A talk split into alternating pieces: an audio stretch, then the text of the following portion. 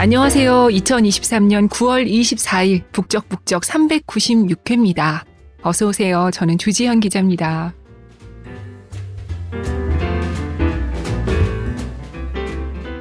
오늘이 일요일이니까 이제 사흘만 기다리면 드디어 추석 연휴입니다. 물론 연휴라고 다 쉴 수 있는 건 아니죠. 출근해야 하는 분들도 많으실 테지만 그래도 이번엔 추석도 있고 임시 공휴일도 있고 개천절도 있고 하다 보니까 왠지 마음만은 마치 짧은 방학을 앞둔 것처럼 설레기도 합니다. 그래서 연휴를 앞둔 이번 북적에서는 좀 더 특별한 책을 소개하고 싶었어요. 추석 특집으로 연휴에 읽기 좋은 책을 여러 권 소개할까 생각도 해보고 아니면 게스트를 모셔서 같이 얘기를 해볼까 뭐 이런저런 생각도 해봤는데 게스트랑은 녹음 시간도 맞춰야 되고 또 이 여러 권을 조금씩 소개하려면 저작권 허락도 여러 군데서 받아야 하니까 일이 좀 복잡하겠더라고요. 그래서 깔끔하게 포기하고 언젠가 제가 북적을 그만두기 전에 꼭 한 번은 소개하고 싶었던 책을 드디어 갖고 왔습니다. 오늘의 책은 바로바로 바로 호메로스의 오디세이아입니다. 오디세이아, 영어로는 오디세이. 이 오디세이라는 말은 우리가 너무나 많이 들어봤죠. 영화 제목, 이 기념비적인 작품이죠. 스탠리 큐브릭 감독의 2001 Space Odyssey가 있죠. 그리고 또 요즘에 각종 게임에도 오디세이라는 말이 그렇게 많이 붙어 있더라고요. 또 뭐 TV나 라디오 프로그램 연주회 이런 데도 클래식 오디세이, 오르간 오디세이 이런 이름 많고요. 이뿐만이 아닙니다. 오디세이라고 포털에 쳤더니 자동차, 컴퓨터 모니터, 심지어 골프채까지 오디세이라는 이름으로 나오고 있더라고요. 이 오디세이는 이제 긴 여정을 뜻하는 대명사처럼 쓰이고 있는데요. 사실 이 말은 오디세우스라는 그리스 영웅의 이름에서 나온 말입니다. 우리가 잘 아는 트로이 전쟁 있죠. 트로이와 그리스군이 싸웠던 그 전쟁력. 호메로스의 일리아스가 바로 그 얘기고 또 트로이라는 영화로도 많이들 보셨죠. 우리는 뭐 아킬레우스, 헥토르 이런 이름들이 더 먼저 기억나지만 이 트로이 전쟁에 오디세우스도 있었습니다. 그리스군으로 참전해서 바로 그 전세를 뒤집고 승리를 이끌었던 트로이 목마를 고안했던 영웅이었어요. 그런데 10년간의 트로이 전쟁을 끝내고 오디세우스 고향이 멀거든요. 배를 타고 이타케라는 고향으로 돌아가는 길에 어마어마한 우여곡절을 겪으면서 귀향에 무려 10년이나 걸리게 됩니다. 이 긴 귀향의 여정을 담은 이야기가 바로 오디세이아가 되겠습니다. 어떠세요? 기대되지 않으시나요? 대체 무슨 일이 있었길래 10년이나 걸렸을까요? 이렇게 대명사처럼 많이 쓰이는 인물이나 말의 경우에 그 원래 얘기가 궁금하잖아요. 뭐 사자성어 같은 거 쓸 때도 그 고사를 알고 쓰면 좋은 것처럼 말이죠. 사면초가, 세옹지마. 왜 이런 말 나왔는지 우리 다 알잖아요. 그것처럼 오디세이아. 대체 어떤 이야기이기에 이게 기원전 8, 9세기쯤 쓰여졌으니까 거의 2800년쯤이 지난 지금에도 대명사로 이렇게 쓰이고 인용되는 것인지 궁금하더라고요. 그래서 저한테는 이게 이번 생에 읽어보자 하는 책 중에 하나였어요. 그런데 이런 책일수록 또 읽을 마음을 먹기가 쉽지가 않죠. 왠지 안 읽었지만 많이 들었기 때문에 아는 것 같기도 하고, 굳이 읽자니 또 너무 두껍고, 게다가 트로이 전쟁을 다룬 일리아스와 다르게 오디세이아는 번역본이 국내에 많지가 않습니다. 국내에는 오디세이아의 그리스어 원전 번역본이 딱 두 가지 있거든요. 숲 출판사에서 2006년부터 나오고 있는 그리스 고전 번역의 대가시죠. 천병희 번역가님의 오디세이아가 그동안 유일한 그리스어 원전 번역본이었는데 작년에 민음사에서도 김기영 번역가님의 번역으로 민음 인문학 클래식이라는 시리즈의 첫 번째 책 1권으로 오디세이아가 나왔습니다. 어, 이걸 왜 말씀드리냐면요. 제가 그 전에 천병희 선생님 번역본으로 이 책을 북적에서 소개하려고 했었는데 낭독 허락을 못 받아서 못했었거든요. 그런데 이번에 민음사가 낭독 허락을 해주셔서 드디어 오디세이아를 맛보기로 읽어드릴 수 있게 됐습니다.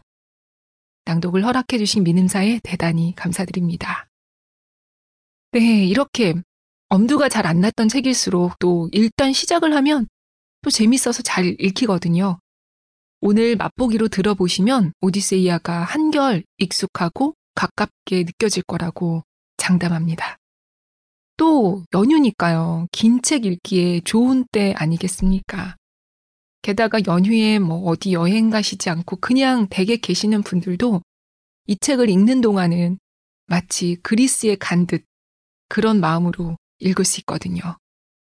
시간적으로도 공간적으로도 완전히 먼 곳으로 가보는 거죠. 네, 그러면 오늘의 여정을 시작해 보겠습니다. 오디세이아는 모두 24권으로 이루어져 있는데요. 어, 안심하세요. 책은 한 권이고요. 이 1권, 2권 하는 구분은 소제목 같은 거예요. 오늘은 1권, 그 중에서도 제일 처음 이 오디세이아의 시작 부분부터 읽어볼게요. 어, 시와 노래의 여신인 무사 여신에게 오디세우스의 사연을 청해 듣는 이야기로 시작합니다.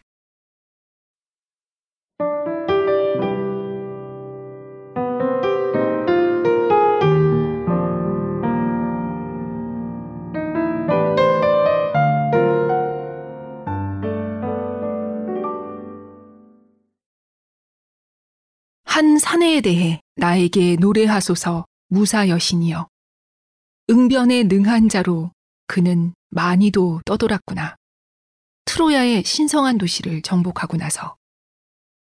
많은 사람의 도시들을 보았고 그들의 성향을 알았지만 바다에서 제 마음속 두루 수많은 고통을 겪으며 자기 목숨을 구하고 전우들의 귀향을 얻으려 했거늘.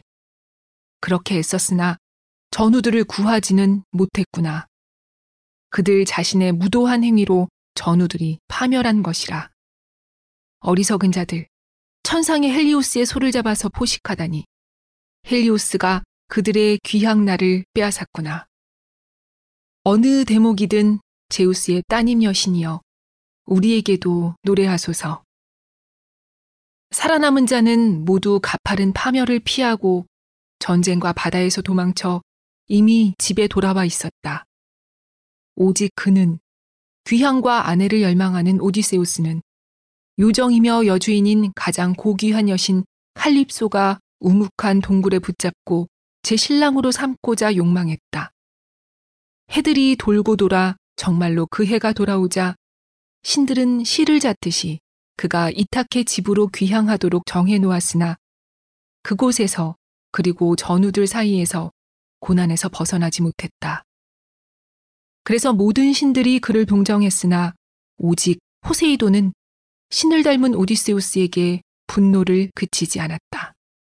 그가 제 고향에 닿기 전에는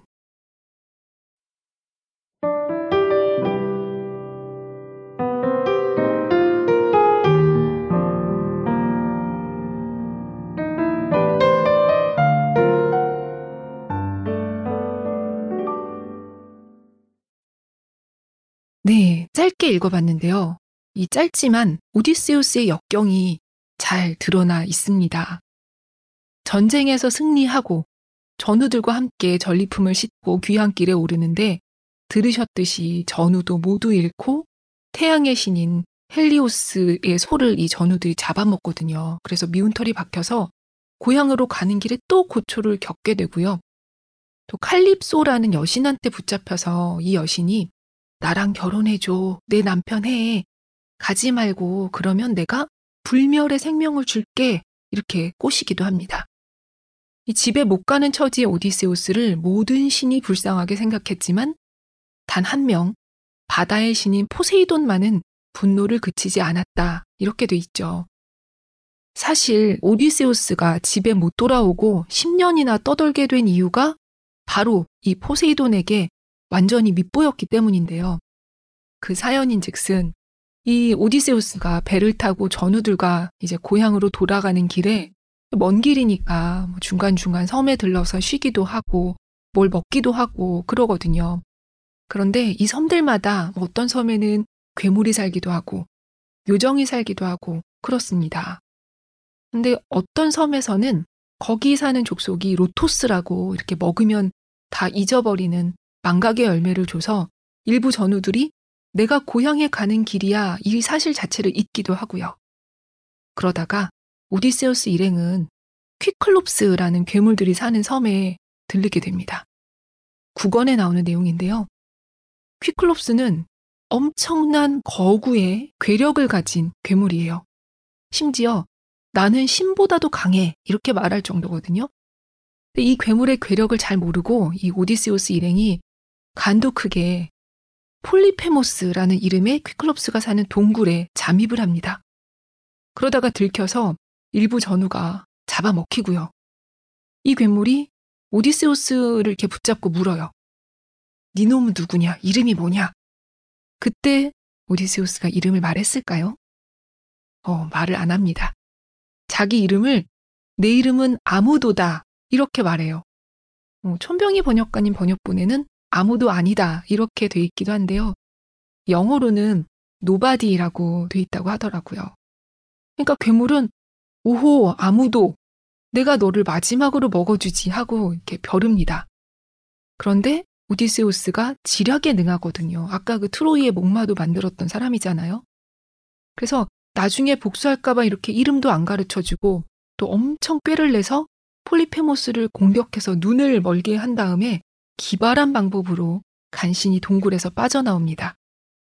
그 빠져나온 방법은 오늘 제가 여기서 얘기해드리면 너무 스포일러라서 책으로 읽어보시라고 남겨둘게요. 근데 아무튼 그렇게 간신히 탈출해서 살아남은 전우들하고 같이 배를 타고 이제 허겁지겁 떠나려는 차에 그냥 가면 되는데 굳이 또 폴리페모스한테 소리를 지르면서 약을 올립니다. 이런 얘기에서 주인공들은 꼭 순조롭게 가는 법이 없어요. 그쵸? 이 부분 들어볼게요. 오디세우스가 훗날 자기 얘기를 들려주는 그런 형식입니다. 주어가 나로 돼 있어요. 읽어보겠습니다.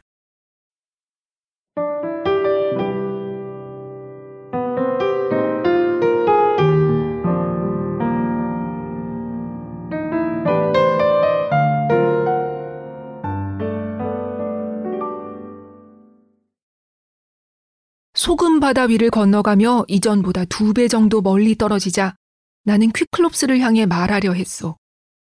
주위 전우들은 각자 서로 조심스러운 말로 달래며 날 만류하려 했지.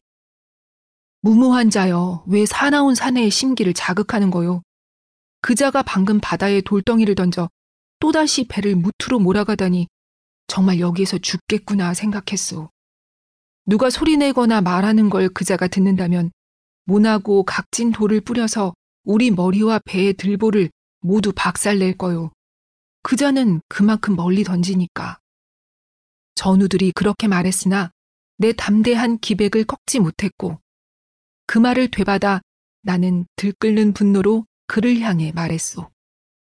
퀴클롭스여, 필멸의 인간들 중 누가 네 외눈을 치욕스럽게 멀게 했냐고 물어보거든 도시의 파괴자 오디세우스가 멀게 했다고 말하거라.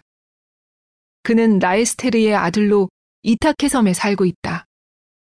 내가 그렇게 말하자 그자는 울부짖으며 내게 대답했다. 아이고, 오래전 예언이 정말 내게 이루어졌구나. 이곳에는 큰 체구의 유능한 예언자 한 분이 계셨는데 그는 에우리모스의 아들 텔레모스로 예언술이 최고였고 고령인데도 퀴클롭스들에게 예언하며 미래에 이 모든 일이 다 이루어진다고 하셨지. 오디세우스의 손에 내가 시력을 잃게 될 거라고. 크고 잘나고 힘으로 무장한 어떤 사내가 이곳에 오겠거니 하고 늘 기대했건만 지금은 작고 힘없고 쓸모없는 자가 내 외눈을 멀게 했구나. 포도주로 날 제압하고 나서는 자, 이리 오너라 오디세우스. 너에게 환대의 선물을 주마. 저 유명한 대지 흔드는 신에게 니놈의 호송을 부탁하려 한다. 나는 그분의 아들이고 그분이 내 부친이라고 자부하니까. 그분이 원하시면 직접 치료해 주실 것인데 지복의 신들과 필멸의 인간들 중 누구도 그리하진 못할 거다. 그렇게 말하자 나는 그에게 대답하여 말했소. 정말로 목숨과 생명을 빼앗아 네 놈을 하데스의 집에 보낼 수 있으면 좋으련만 그럼 눈을 치료하지 못하겠지. 대지 흔드는 신이라도. 그러자 거인은 포세이돈 왕에게 기도하며 별들 무수한 하늘을 향해 손을 뻗었다. 들어주소서 대지 흔드는 머리 검푸른 포세이돈이시여. 정말로 내가 당신 아들이고 당신이 내 부치님을 자부하시면 도시의 파괴자 오디세우스가 절대 귀향하지 못하게 하소서. 이타케에 거주하는 라이스테르의 아들 말입니다. 그런데 가족들 만나고 잘 지은 집과 제 조국 땅에 도달하는 것이 그의 운명이라면 뒤늦게 비참하게 가기를 모든 전우들을 잃고 나서 또 남의 배를 타고서 그리고 집에선 재앙을 만나게 되기를. 그렇게 기도하니 머리 검푸른 신이 그의 기도를 들었다.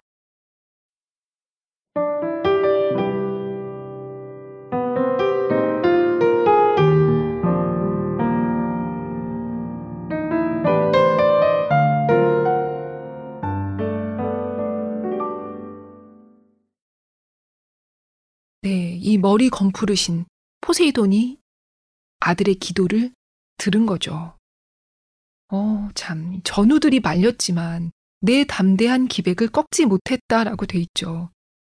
스스로 자기 행동에 한치의 후회가 없어 보입니다.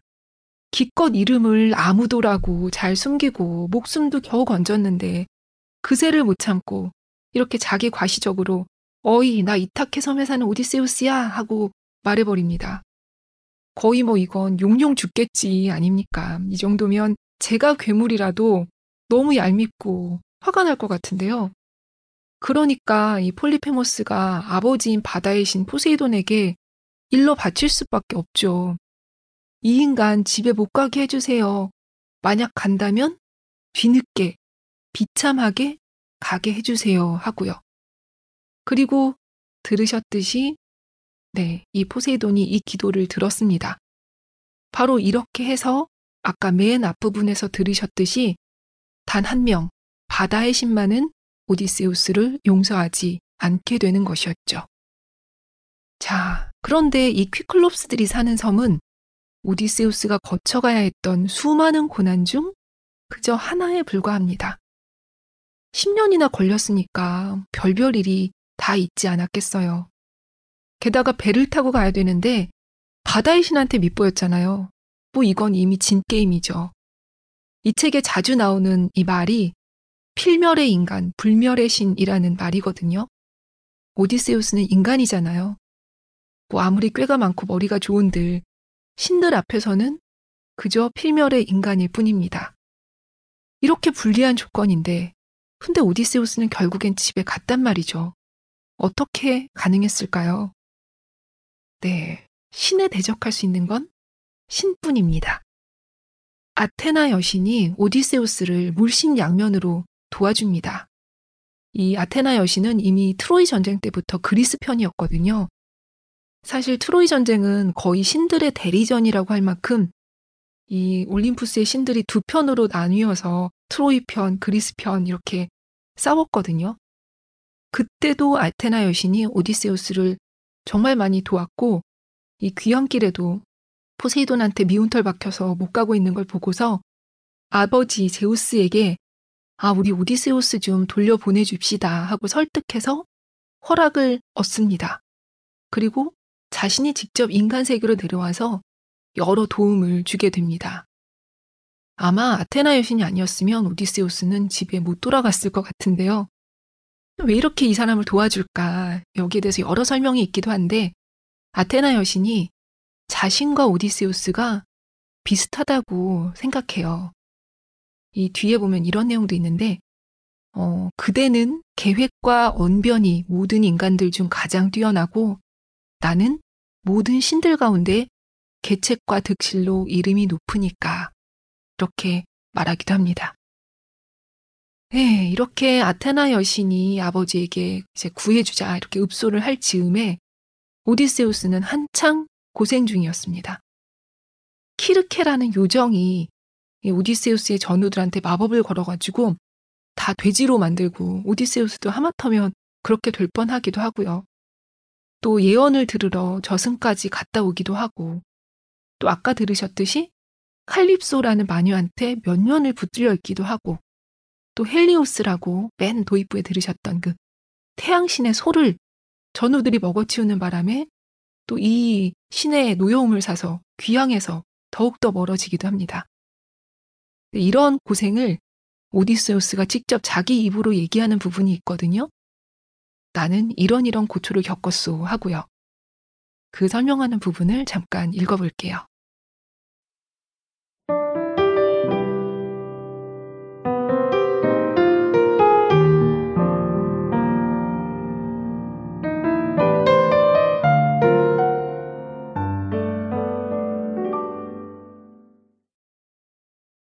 나는 라에스테르의 아들 오디세우스요.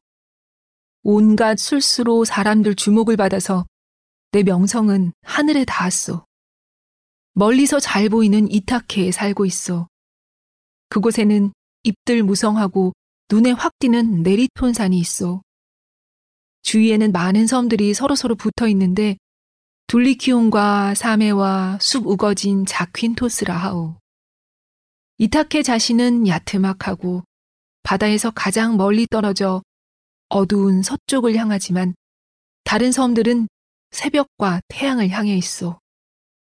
이타케는 바위 많은 섬이지만 젊은이를 양육하기엔 좋소. 나로선 내 고향 땅보다 더 달콤한 곳을 알지 못하오.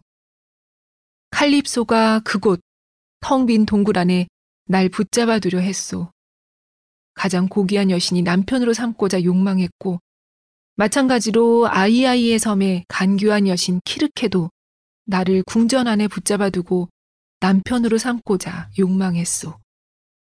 그러나 내 가슴 속 열망을 결코 설득할 수는 없었소.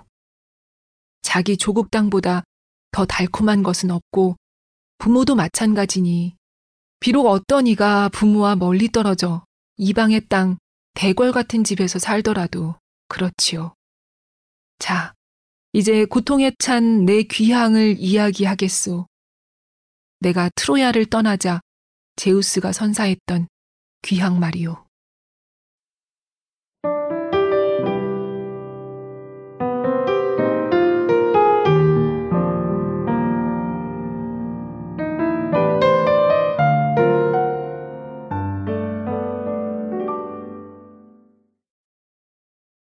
네, 이 말에 이어서 본격적인 고난의 얘기가 길게 펼쳐집니다.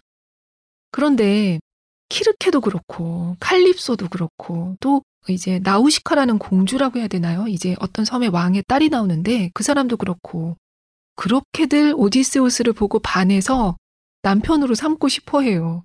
참 무슨 매력이 있는 것인지. 이 책에는 지략이 뛰어나다고만 나오는데 뭐 요즘 말로 초미남이었던 걸까요? 독자로서 좀 설득이 잘 안 됐던 부분이기도 합니다. 이게 다들 한눈에 반해서 막 도와주고 보살펴주고 아무리 주인공이라도 그렇죠, 참. 아무튼 이 오디세우스의 고생담은 하나하나가 따로 떼도 다 영화 한 편씩 만들 수 있을 만한 얘기이기도 한데요. 그 중에서도 빼놓을 수 없는 일화라면 세이렌이 아닐까 싶어요. 이 노래로 뱃사람들을 홀려서 목숨을 뺏는 요물이죠. 오디세우스가 배를 타고 지나는 길목에 바로 세이렌이 있었는데요. 이 아까 들으셨던 그 키르케가 길 떠나기 전에 알려줘요. 그 정보를. 세이렌이 이렇게 위험하니까 잘 지나가야 한다. 밀랍으로 귀를 꼭꼭 막고 절대 노래를 들으면 안 된다. 그걸 듣고서는 목숨을 부지하기 어렵다라고요. 자, 오디세우스가 세이렌의 무서운 유혹을 어떻게 통과하는지 들어보시죠.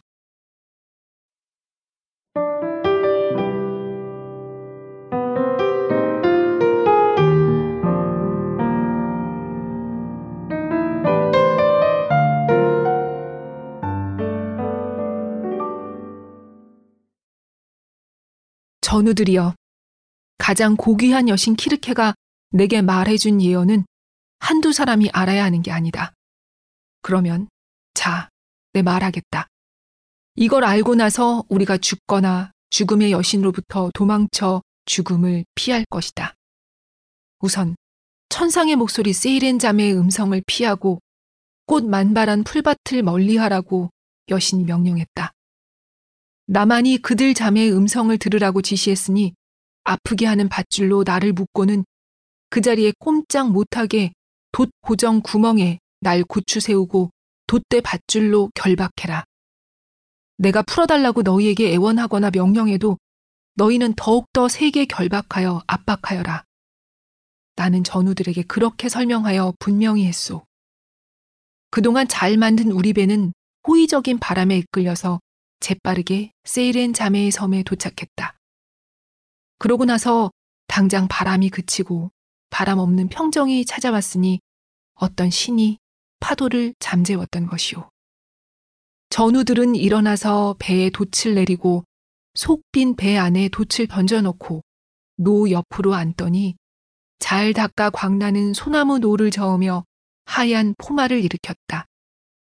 그런데 나는 예리한 청동으로 크고 둥근 밀랍 덩어리를 잘게 자르고 힘센 양손으로 그걸 뭉갰소.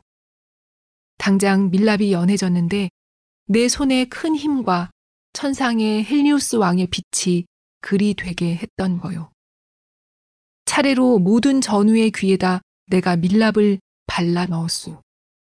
한편 전우들은 배 안에 내 손과 발을 묶고는 돛 고정 구멍에 날 곧추세우고 돛대 밧줄로 결박했다. 그들 자신은 앉아서 노를 저으며 잿빛 소금 바다를 때렸소. 우리가 소리쳐 부를 거리만큼 떨어져 잽싸게 도망쳤으나 배가 나타나 빨리 다가오는 걸 놓치지 않은 세이렌 자매는 연주하듯 낭낭한 노래를 불렀다. 자, 이리 오세요. 명성 자자한 오디세우스. 아카이아인의 큰 영광이여. 배를 세우세요. 당신이 우리 목소리를 듣게요. 아직 누구도 검은 배로 노저 이곳을 지나간 적 없어라. 우리 입에서 꿀처럼 달콤한 음색의 목소리를 듣기 전에는 이 노래를 들은 자는 한껏 즐기고 많은 지혜 갖고 귀향한다고요. 아르고스인과 트로야인들이 신들 뜻에 따라 드넓은 트로야에서 얼마나 고생했는지 그 모든 시련을 우리가 알고 있고 다산의 대지 위에 일어난 일은 모든 모두 알고 있지요. 그렇게 말하며 유요한 목소리를 냈소. 내 마음은 더 듣고 싶어서 전우들에게 포박을 풀라고 거듭 명령하고 눈짓하며 머리를 내밀었지만 전우들은 앞으로 쓰러지며 노를 저었다. 곧장 페리메데스와 에우릴로코스가 일어서더니 더 많은 밧줄로 나를 묶고는 더욱더 압박했소. 정말로 세이렌 자매를 지나가고 더 이상 세이렌 자매의 음성도 노래도 들리지 않게 되자 내게 충성하는 전우들은 그들 귀에다 내가 발라준 밀랍을 떼어내고 나를 밧줄에서 풀어주었다.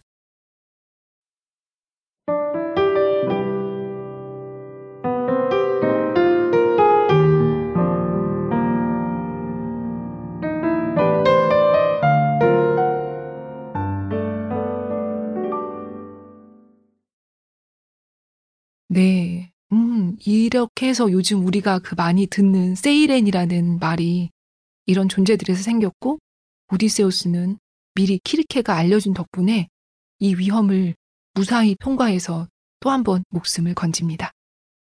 이렇게 오디세우스가 갖은 고생을 하며 집에 못 돌아오고 있는 동안 고향에서는 어떤 일이 벌어지고 있었을까요? 어, 전쟁을 위해서 처음 트로이로 떠날 때 오디세우스에게는 아내 페넬로페와 아직 아기였던 아들 텔레마코스가 있었거든요. 그런데 전쟁이 무려 10년이나 이어졌죠. 게다가 전쟁이 끝나고도 오디세우스는 집에 못 돌아왔죠. 그러니까 사람들은 어, 오디세우스는 어디서 완전히 실종됐거나 목숨을 잃었을 거다. 이렇게들 생각을 했어요. 그래서 오디세우스 집에 그 도시 남자들이 진을 치고 상주를 합니다. 어, 왜 그랬을까요? 오디세우스의 아내 페넬로페에게 구혼을 하기 위해서였는데요. 당신 남편은 죽었다. 그러니까 나랑 결혼해달라. 이러면서 이들이 오디세우스 집에서 매일 좋은 음식 먹고 자고 가산을 완전히 거덜을 내고 있었습니다. 여기서 또 여러분들 들어보셨을 유명한 얘기가 나오는데요. 이 페넬로페가 지긋지긋한 구혼자들을 거절하기 위해서 이런 핑계를 대요. 이 배틀로 배를 짜면서 어, 시아버지가 돌아가실 때를 대비해서 수위를 만들어 두겠다. 이렇게 설명합니다. 옷이 다 완성될 때까지 기다려달라라고 하면서요. 그런데 낮에 짠 옷감을 밤에 다 풀어버립니다. 그럼 다시 원점이 되잖아요. 이렇게 해서 몇 년을 버티거든요. 근데 언제까지 비밀이 유지되겠습니까? 결국 발각이 되고 마는데요. 어머니가 이렇게 고초를 겪고 또 구원자들이 가산을 탕진하는 상황이 이 아들 텔레마코스에게는 얼마나 분통이 터지는 일이겠어요. 아버지가 집을 떠날 때는 어렸지만 그 사이에 이 아들도 다 자랐으니까 아버지 행방을 직접 찾아보기로 마음을 먹습니다. 어, 그래서 오디세이아는 크게 두 줄기의 얘기로 구성돼 있어요. 한쪽에서는 이제 오디세우스가 고생고생을 하면서 집으로 돌아오려는 이야기. 그리고 또 다른 한쪽에서는 아들 텔레마코스가 아버지를 찾아 나서는 이야기. 이렇게 두 얘기가 어, 현재의 아들 시점에서 원래 먼저 시작합니다. 그래서 독자들도 이 아들의 궁금한 애타는 관점에서 먼저 읽어 나가다가 오디세우스의 관점에서 과거를 회상하는 얘기를 들으면서 그 궁금증을 함께 풀게 되거든요. 오늘은 흥미를 돋우려고 아까 괴물 얘기랑 오디세우스 고생담을 제가 먼저 읽어드리긴 했지만 책 순서는 그렇습니다. 그런데 이 텔레마코스 얘기로 다시 돌아가 보면 이 아들이 아버지를 찾으러 길을 나설 때 여기서 또 우리가 다 아는 사람이 등장합니다. 우리 멘토라는 말 많이 쓰잖아요. 인생의 멘토, 직장 생활의 멘토, 신입생들의 멘토. 이렇게 도움도 주고 조언도 주는 그런 길잡이 같은 사람을 우리가 멘토라고 부르는데 이 멘토, 바로 오디세우스에 등장하는 인물입니다. 오디세우스한테는 멘토르라는 이름의 절친이 있었어요. 그래서 오디세우스가 트로이 전쟁에 나가면서 멘토르에게 우리 집 좀 잘 돌봐달라 이렇게 부탁하고 떠나죠. 그래서 이 오디세우스의 아들 텔레마코스가 아버지를 찾으러 나설 때 멘토르가 길 떠나는 준비를 챙겨줍니다. 근데 이것만이 아니라 결정적으로 우리가 요즘 말하는 멘토의 그 의미처럼 이 이름이 불리게 된 것은 아테나 여신이 아까도 왜 아테나 여신이 오디세우스를 도와준다고 말씀드렸잖아요. 이 아테나 여신이 이 아들 텔레마코스를 도와주기 위해서 이 현실 세계로 내려올 때 자기 모습이 아니라 멘토르의 모습으로 나타나거든요. 그러면서 이 이름이 우리가 요즘 쓰는 멘토의 뜻이 됐지 않았을까 싶은데요. 이 부분 한번 들어보세요.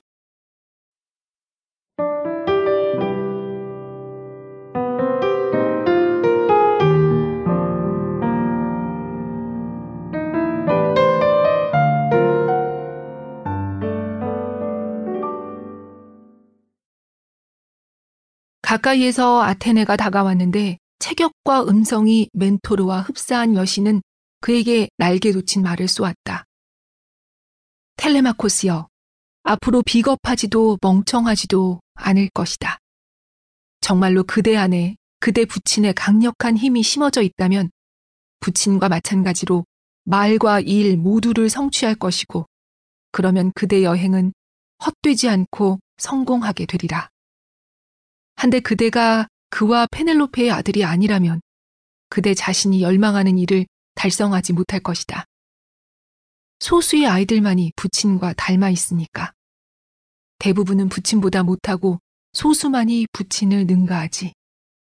그러니 앞으로 비겁하지도 멍청하지도 않을 거고 오디세우스의 계획이 결코 그대를 저버리지 않았으니 이러한 일을 달성하리라는 희망이 있을 것이다.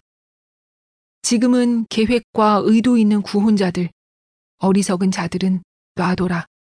그들은 멍청하고 정의롭지 못하니까. 사망과 검은 죽음을 전혀 알지 못하다니 그들 가까이 와 있는데도 한날 한시에 모두 죽게 될 것이다. 텔레마코스, 그대 자신이 열망하는 여행이 곧 시작되리라. 그대의 아버지 때부터 나는 좋은 친구였으니 내 그대에게 빠른 배를 준비해주고 직접 뒤따를 것이다. 자, 그대는 집으로 가서 구혼자들과 어울려라. 여행의 준비물을 갖추고 이 모든 걸 용기에 보관하되 큰 단지 안에는 포도주를, 질긴 가죽 부대에는 인간의 골수 보리가루를 어라. 나는 당장 마을을 다니며 자원하는 동료들을 모을 것이다. 많은 배들이 새 배든 낡은 배든 바다에 둘러싸인 이타케에 있으니 배들을 잘 살펴보고 나서 가장 좋은 배를 선택하고 재빨리 채비를 마치고 드넓은 바다로 출항시킬 것이다.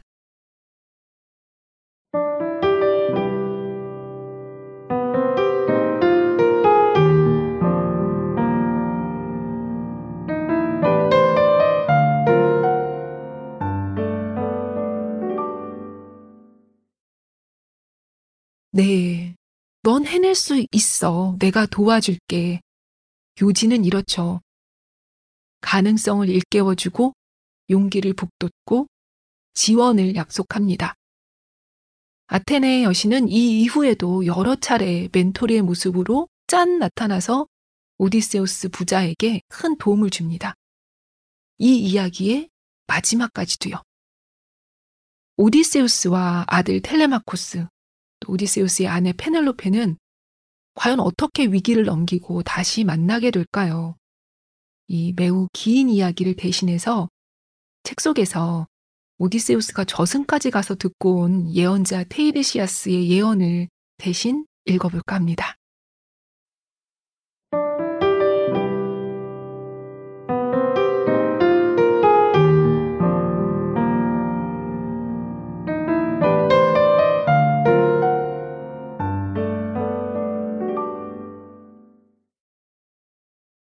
흠없는 예언자가 검은 피를 마시고 나자 나를 향해 말했다. 꿀처럼 달콤한 귀향을 찾고 있구나. 영광스러운 오디세우스여. 그러나 쓰디 쓴 귀향이 되도록 신이 정해 놓았지. 내 생각에 그대는 대지 흔드는 신의 눈길을 피하지 못할 것이다. 그 신은 그대가 제 아들의 눈을 멀게 한 것에 진심으로 노여워하시니. 자신과 전우들의 욕망과 충동을 억제하게 된다면 그렇게 고난을 겪지만 아직은 귀향할 수 있을 것이다. 처음에 그대가 잘 건조한 배를 타고 보랏빛 바다를 피해 트리나키아 섬에 접근할 때 풀 뜯는 소들과 살진 양들을 보게 될 것이다. 그 가축들은 만물 주시하고 만사 경청하는 헬리오스 신의 소유라네. 그것들을 해치지 않고 놔두고 귀향을 숙고한다면 고초를 겪더라도 마침내 이타케에 도달할 수 있으리라. 만약 가축들을 해친다면 그때는 배와 전우들의 파멸을 예언하는 바이다. 그대 자신은 파멸을 피하더라도 뒤늦게 비참하게 모든 전우를 잃고 나서 남의 배를 타고 귀향하리라. 집에선 재앙을 만나게 되니 주제 넘은 사내들로 그자들은 그대 살림을 모두 먹어치우고 여신의 버금가는 아내에게 구혼하며 선물을 줄 것이다. 그러나 그대가 귀향해서는 그자들의 폭행을 응징하게 되리라. 그대 궁전의 홀에서 구혼자들을 암수나 정수로 날선 청동을 휘둘러 죽이고 나서는 다루기 쉬운 노 하나를 들고서 길을 떠나라. 바다를 모르고 소금 밴 음식을 먹지 않는 사내들에게 도달할 때까지 말이다.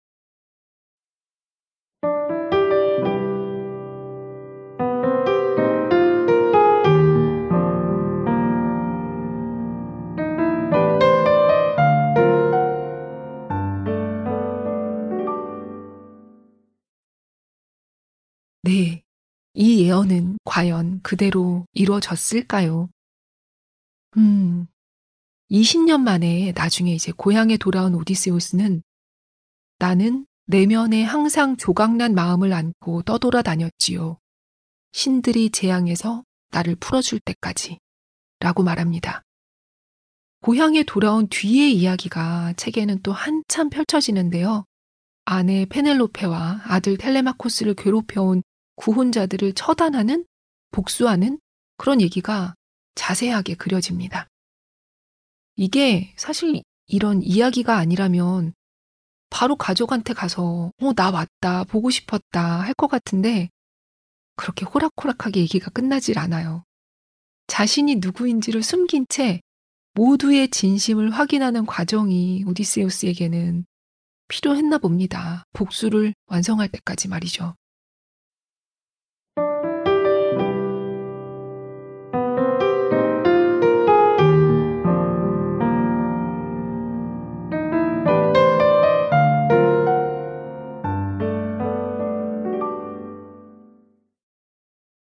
자, 그대를 모든 인간들이 몰라보게 하지.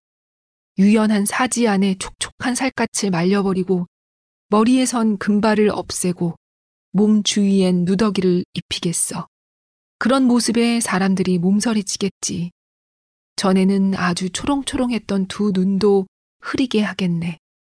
그대가 모든 구혼자들에게 초라하게 보이도록 또 그대 아내와 아들에게도 궁전 안에 남겨둔 이들 말이야.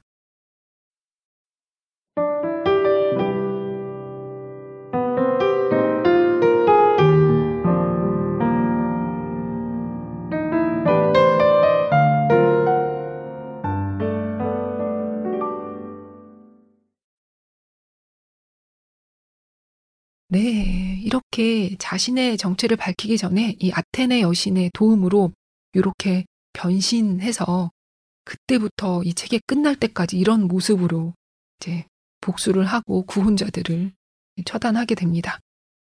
이게 이렇게 변신하는 장면이 이 책의 분량으로는 중간쯤이거든요. 그러니까 그 뒤로 또 얼마나 많은 얘기가 펼쳐지겠습니까? 네, 오늘 뭐 간단하게나마 오디세우스, 페넬로페, 멘토르, 세이렌, 키르케, 칼립소, 나우시카 여러 인물들을 맛보기로 짧게나마 만나봤습니다. 이 책을 읽고 나면 여기서 파생된 다른 이야기들이 아, 그래서 그렇구나 하고 연쇄적으로 이해되기도 하는데요. 이 그 옛날에 이 얘기가 당시 사람들에게는 얼마나 총체적인 큰 재미를 줬을까 싶기도 하더라고요. 장르로 치면은 액션, 로맨스, 스릴러, 판타지 다 종합판이고요. 권선징악의 결말에다가 또 뭐 좀 개연성이 부족할라 치면 신이 나타나서 감쪽같이 메꿔주고요. 그리고 저는 이 책에서 유난히 가장 공감했던 부분이 따로 있는데요. 아까 그 오디세우스가 저승의 예언을 들으러 내려갔었잖아요. 거기서 저승이니까 예언자만 만난 게 아니라 여러 홀령들을 만나거든요. 같이 전투에 나섰던 트로이 전쟁의 영웅 아킬레우스 홀령은 이렇게 말해요. 땅 위에서 내가 다시 살 수만 있다면 나는 토지도 많은 재산도 없는 어떠니 옆에서 날품팔이라도 하고 싶다네 라고요. 그리고 이게 더 마음이 그랬던 게 아킬레우스가 트로이 전쟁에 나간 게 사실 오디세우스가 설득해서 간 거였거든요.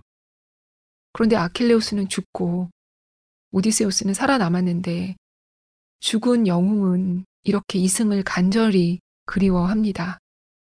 또 오디세우스는 아킬레우스 외에도 여러 홀령을 만나는데 그 중에는 자신의 어머니도 있었어요.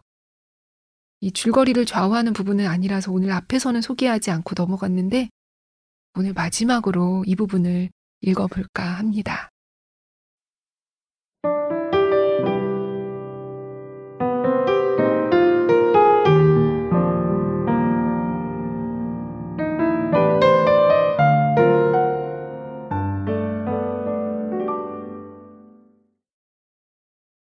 근심스레 누워서 마음속에 병이 깊어가니 네 귀향을 고대해서고 또 힘겨운 노령이 닥친 거란다.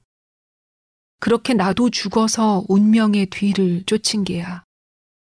홀 안에서 정찰 잘하는 활잡이가 제 부드러운 화살로 날 맞춰 죽인 것도 아니고 어떤 질병이 내게 닥친 것도 아니란다. 특히 가증스럽게 사지 말리며 생명 앗아가는 질병도 아니고 널 향한 그리움에 영광스러운 오디세우스, 네 영리한 계획과 상냥한 마음을 그리워하다가 목숨을 잃었단다. 그렇게 말하니 나는 속으로 궁리하다가 이미 죽은 내 어머니의 홀령을 포옹하고 싶어 했소. 세 번이나 달려가니 애타는 심정이 내게 안으라고 명하지만 세 번이나 내 손에서 홀령은 마치 꿈이나 그림자처럼 날아가 버렸다. 나는 자주 마음속 깊이 더욱 날선 통증을 느끼고 어머니에게 말하며 날개 돋친 말을 쏘았다. 어머니, 저는 붙잡으려 열망하는데 왜 피하세요?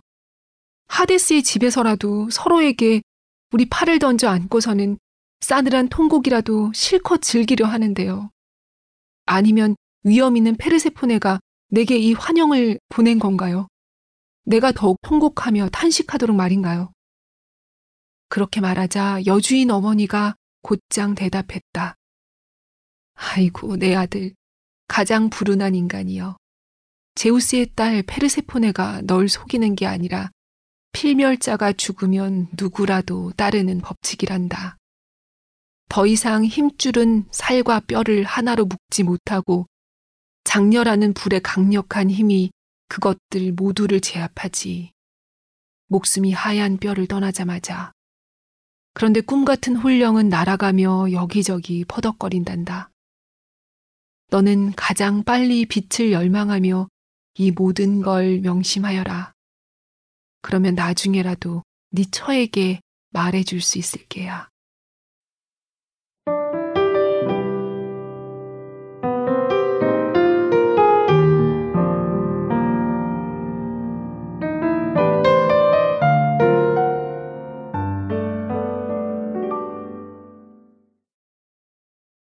네. 이 어머니의 절렬한 마음이 아들을 그리워하다가 목숨까지 잃었고, 네. 안고 싶지만 안을 수 없는 그런 상황이 우리는 실제로 저승에 못 가지만, 어, 이렇게 오디세우스처럼 저승에 간다 해도 이렇겠구나 싶더라고요. 네. 오늘 읽은 민음사의 오디세이아를 번역한 김기영 번역가님은 이 책의 해설에서 이렇게 설명했어요. 오디세이아는 오디세우스가 고향으로 돌아가는 귀향이기도 하고 자신의 정체성을 되찾는 그런 재생을 의미하기도 한다. 이렇게 설명했어요. 귀환과 재생이라는 원형적인 주제를 형성화했기 때문에 이렇게 오랜 시간 고전으로 남아서 후대에 많은 영감을 준 거라고요. 또 오디세우스가 굉장히 다면적인 캐릭터라고도 설명하는데요. 내가 영웅이야. 이런 그 명예와 명성을 중시하는 일리아스적인 영웅. 아까 괴물한테 내가 사실 아무도가 아니라 오디세우스다 하고 외친 것처럼 그렇게 충동적인 인물에서 어, 시간이 지나면서 분노나 충동을 조절하는 인물로 발전했다. 이렇게 설명합니다. 이 책에 그런 표현이 많이 나와요. 많이 참는 고귀한 오디세우스라고요. 일리아스도 그렇고 오디세이아도 그렇고 인간이든 신이든 그 등장인물 앞에 꼭 수식어가 붙거든요. 오디세우스는 많이 참는 고귀한이라는 수식어가 자주 붙습니다. 그런데 또 뭐 이 시기 다른 서사시에 등장하는 오디세우스는 또 어떨 땐 굉장히 비정한 인물로 그려지기도 한다고 하더라고요.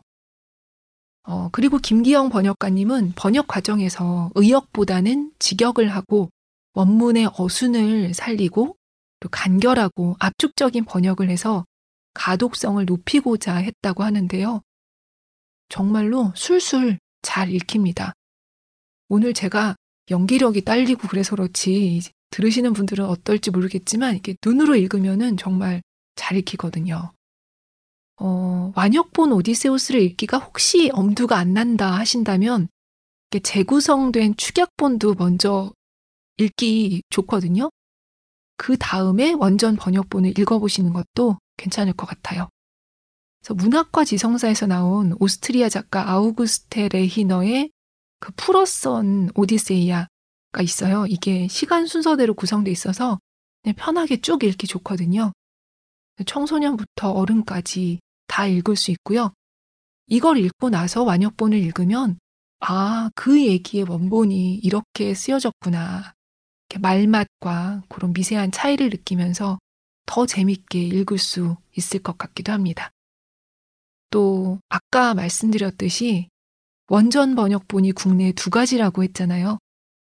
이 책 읽고 민음사 버전 읽고 흥미롭다. 다른 버전도 한번 읽고 싶다 하신다면 천병희 번역가님의 숲출판사 버전도 함께 읽어보시는 것도 추천드립니다. 또 매력이 다르거든요. 저는 숲출판사 거를 2019년에 읽고 민음사 거를 작년에 이제 나와서 읽었는데 어, 숲출판사 버전은 주석이 굉장히 많아서 상세하게 뭐 인물이나 그 사건에 대한 정보를 얻을 수 있고요. 민음사 버전은 어, 좀 더 속도감이 있는 느낌이에요. 그리고 액션이나 로맨스가 영화로 치면 연령 등급이 살짝 좀 높다고 할 수도 있을 것 같아요. 한 15세 정도?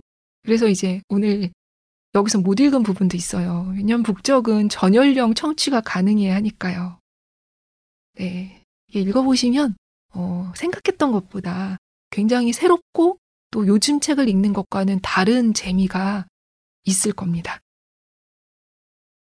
네, 오늘 추석 연휴를 앞두고 잠시 먼 곳으로 책 여행을 다녀왔는데요. 옛날 얘기처럼 듣는 재미가 있었나 모르겠어요. 오늘 북적 들으시고, 어, 나도 읽어봐야겠다 하는 마음이 드셨다면 저는 성공입니다. 네, 여러분도 다가오는 한 주 특별히 더 평안한 시간, 또 행복한 명절 보내시기 바랍니다. 9월의 마지막 북적북적 여기서 인사드릴게요. 저는 10월에 뵙겠습니다. 안녕히 계세요.